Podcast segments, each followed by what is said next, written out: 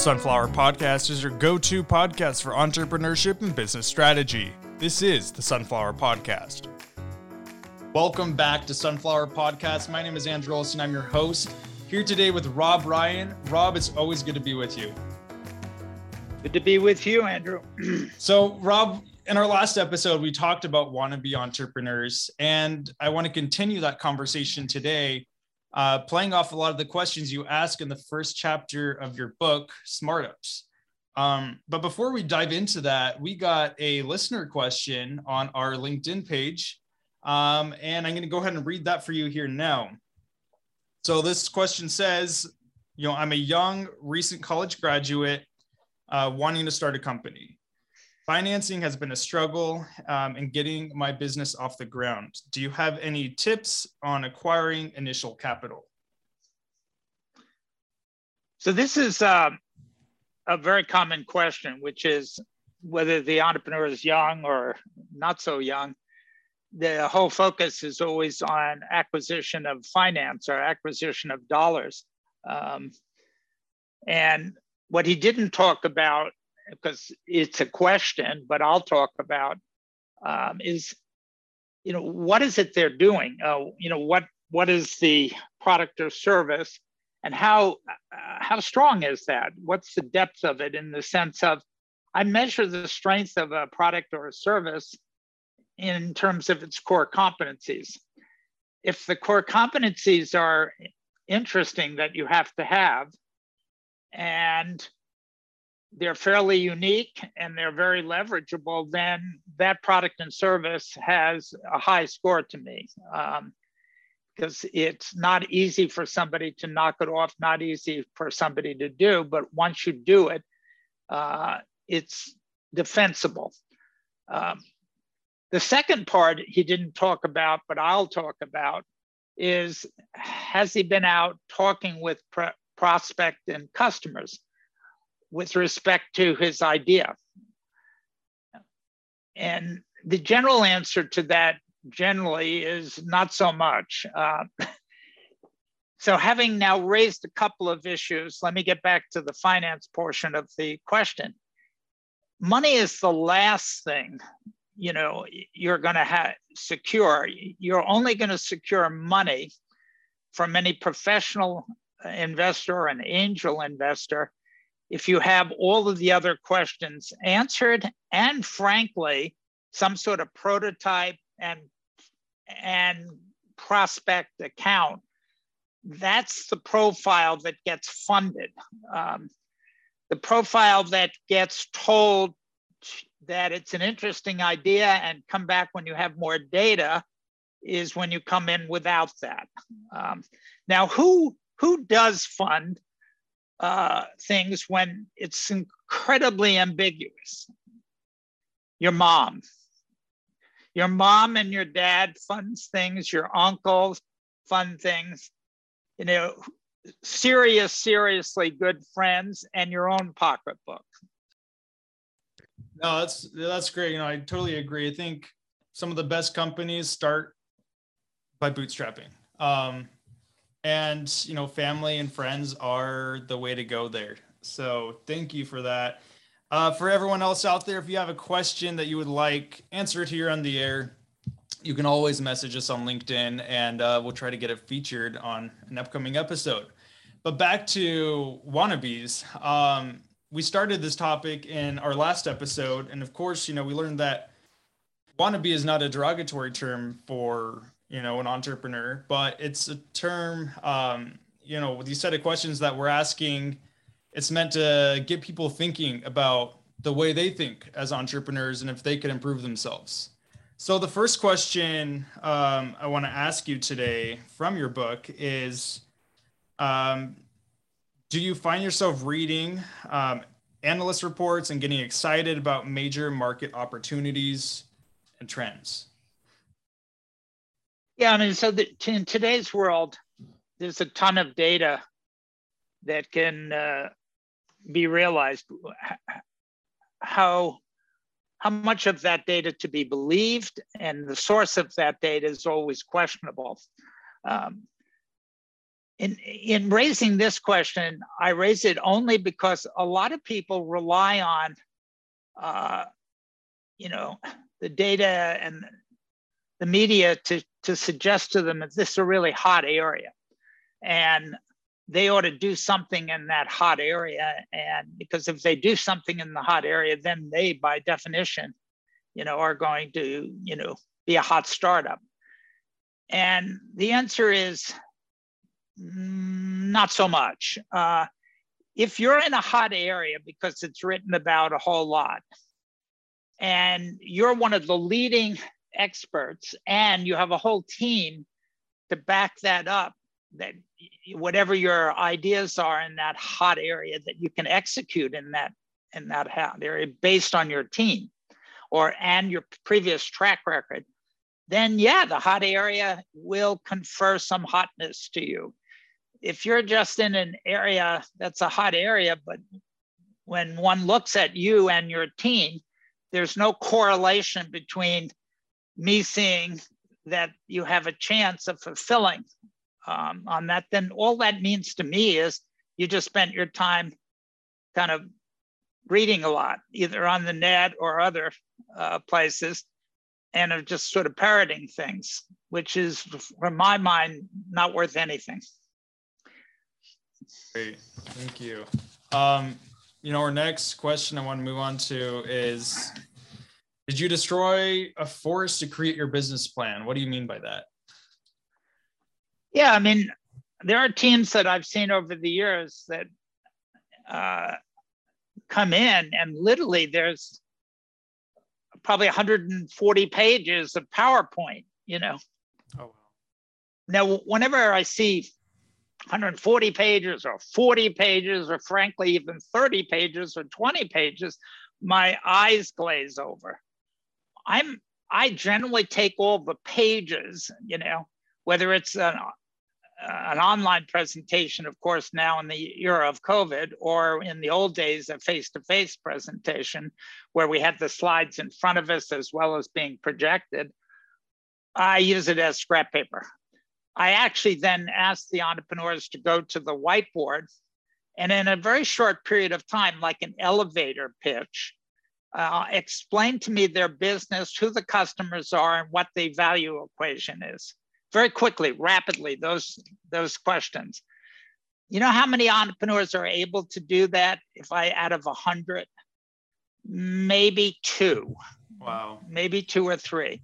Most of them, you know, uh, not so much. There's probably another 10 that kind of are around in the right forest.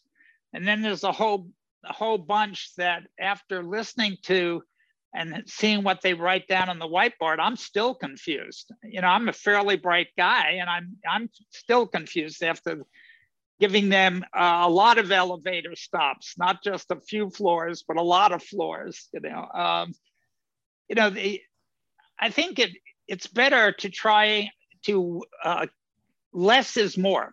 Um, the more you think about something and the more you really understand something, the, the less you need to write about it. And in fact, you might be able to capture one slide, okay, that you can talk to. That's the extreme, but a couple of slides. Um, if you're talking to venture people, yeah, you're going to have to have spreadsheets and stuff to demonstrate the what you think the financials are. But overwhelming somebody with a forest of slides is is not necessarily and certainly not going to do it for me. Does your business slide presentation have a lot of market graphs and analysis quotes? Um, I guess this could be updated to PowerPoint presentation, um, but sure. Sure. I mean, there are teams that uh, they co- they commingle the their idea of producing all this justification for their for their business idea. And they're kind of whipping out different graphs and different quotes and um, and that again is a reflection of you know hotness So remember, if there are a lot of graphs and a lot of quotes that you're borrowing from a lot of different places, um, th that means you haven't actually necessarily gone down the path less traveled, have you? You're on a path that is traveled because by very definition, there's a whole bunch of market graphs and, and material. For my money, I want to see the paths less traveled. So there isn't a whole lot of those things available. It's somebody that's overlaying their vision of a, of a universe and how they see the universe, which in, is hopefully very different than all the other people see the universe. And if they're right, and if they can execute, then you're on a necessary condition to building, you know, the billion dollar company. The, um, if you're on a path with which has a zillion pieces of analysis, I suggest that you're on a pretty well-worn path there, aren't you? so the next question you pose is, do you have the urge to talk to everybody about your idea or do you do all the talking? The way a, a lot a lot of entrepreneurs are so insistent on looking for money that their topic of discussion with practically anybody that would listen to them is money. Um, and so, speaking for myself as a, an angel investor, uh, and I also participate in as a limited partner in, in venture capital funds. I don't want to hear about, you know, how much money you have or need, excuse me. I want to I want to hear about, you know, your vision uh, for this area that hopefully is a path less traveled. Your competencies that would suggest to me that you could actually do something about this this vision, and your reports on the different customers that you've actually interacted with, uh, so that you have real live data. Uh, those things are more impressive to me. And to impress me a great, great deal, you can answer what I call the value equation. The value equation is how much money do you make or save for the customer with your product or service? If you have an answer to that, not a hand wave, but an answer like I save $2,000 a month in the following under the following conditions. Yep, that's an interesting answer to me. Maybe not $2,000 a month, but having specifics is interesting. That's great. Going along with that, do you feel when you angel invest or when you invest in any company, are you investing more so in the entrepreneur or the company itself, do you feel? So when I invest in a in a company which is so rare um, that there's a only a handful that have been done over the years. The most recent one is Sunvia, and that entrepreneur was, you know, Jay Williams, who's the president and co co-founder uh, of it. So what I saw in Jay is a complete savant in technology and architecture, having built many, many enterprise level systems, um, and then a vision for the metaverse and what he wanted to do in the metaverse that I hadn't heard or seen that was completely different than any of the visions that have been, you know, pumped uh, plus uh, an ability to raise a team, which is really difficult in this day and age to get good senior people. Wow, when I saw all three of those combinations, and then let me add the fourth, which was a track record of having done startups and having done them successfully with some liquidity outcome, maybe not uh, a zillion dollar outcome, but they, you know, they did well enough to have a, a liquidity outcome. Uh, yeah, that's a combination now that you don't see that combination. If you bump into a thousand people, you might see it once. So that's yeah. one that I go deep dive in, you know, he's and then eventually did invest. He's a golden entrepreneur for sure. Um, and it's been incredible watching Sunvia grow. For for our listeners out there, Sunvia is our parent company right now, um, and they're doing a lot of incredible things. You should go check out their website, uh, sunvia.com. Um, but back to these wannabe questions. You know, the next question you ask um, is, you know, are you walking around talking to every venture capitalist who will listen to your idea? Yeah. So many, many uh, times entrepreneurs kind of uh, prematurely uh, shoot their uh, their wad there. Uh, they run around and uh, to a whole list of VCs that they get from some sort of random walkabout or from friends, um, and they're obviously trying to raise raise money. So what's wrong with this? Well, number one is I'd rather they run around and be talking to a list of customers uh, and prospects. Because with customers and prospect, you're getting real data on your service and product. And if you're really lucky, really, really good, and your product and company is good, they may even pay for the product in advance to you even having it. Okay. Does that happen? Yes, it does. It does happen with Ascend, and Ascend is not unique. There have been other companies that have bootstrapped that, you know, that way. And by the way, when that happens, isn't that a marvelous thing? It's like an A plus plus, isn't it? Um, so when you're running around with VCs, first of all, each one of those VCs is a well, if you will, and you peed in every single one of those wells all you're going to end up getting most likely is, yo, this is interesting. Your team is interesting. Why don't you come back when you have a little bit more data? That's code for not in a million years am I going to give you any any money now, but I'm way too nice to tell you to get the hell out of here. But I'm looking at my watch within five minutes. Um, unfortunately, a lot of entrepreneurs go down that down that path. Not a good path. You know, by the way, you have polluted a whole lot of wells, you know, on that path. Yeah, and um, these next questions that you posed have to do with money, um, and they directly correlated to that question we had at the beginning of uh, of the episode today. Um, the next question you ask is, do you find yourself asking strangers for money? uh, yeah, I mean, it's just an extreme example of going around uh, into the wells, right? I yeah. Mean, I mean, it's just uh, practically a raw stranger um, will get will get get asked, and I have no idea what's going through their mind other than desperation um, when that's happening.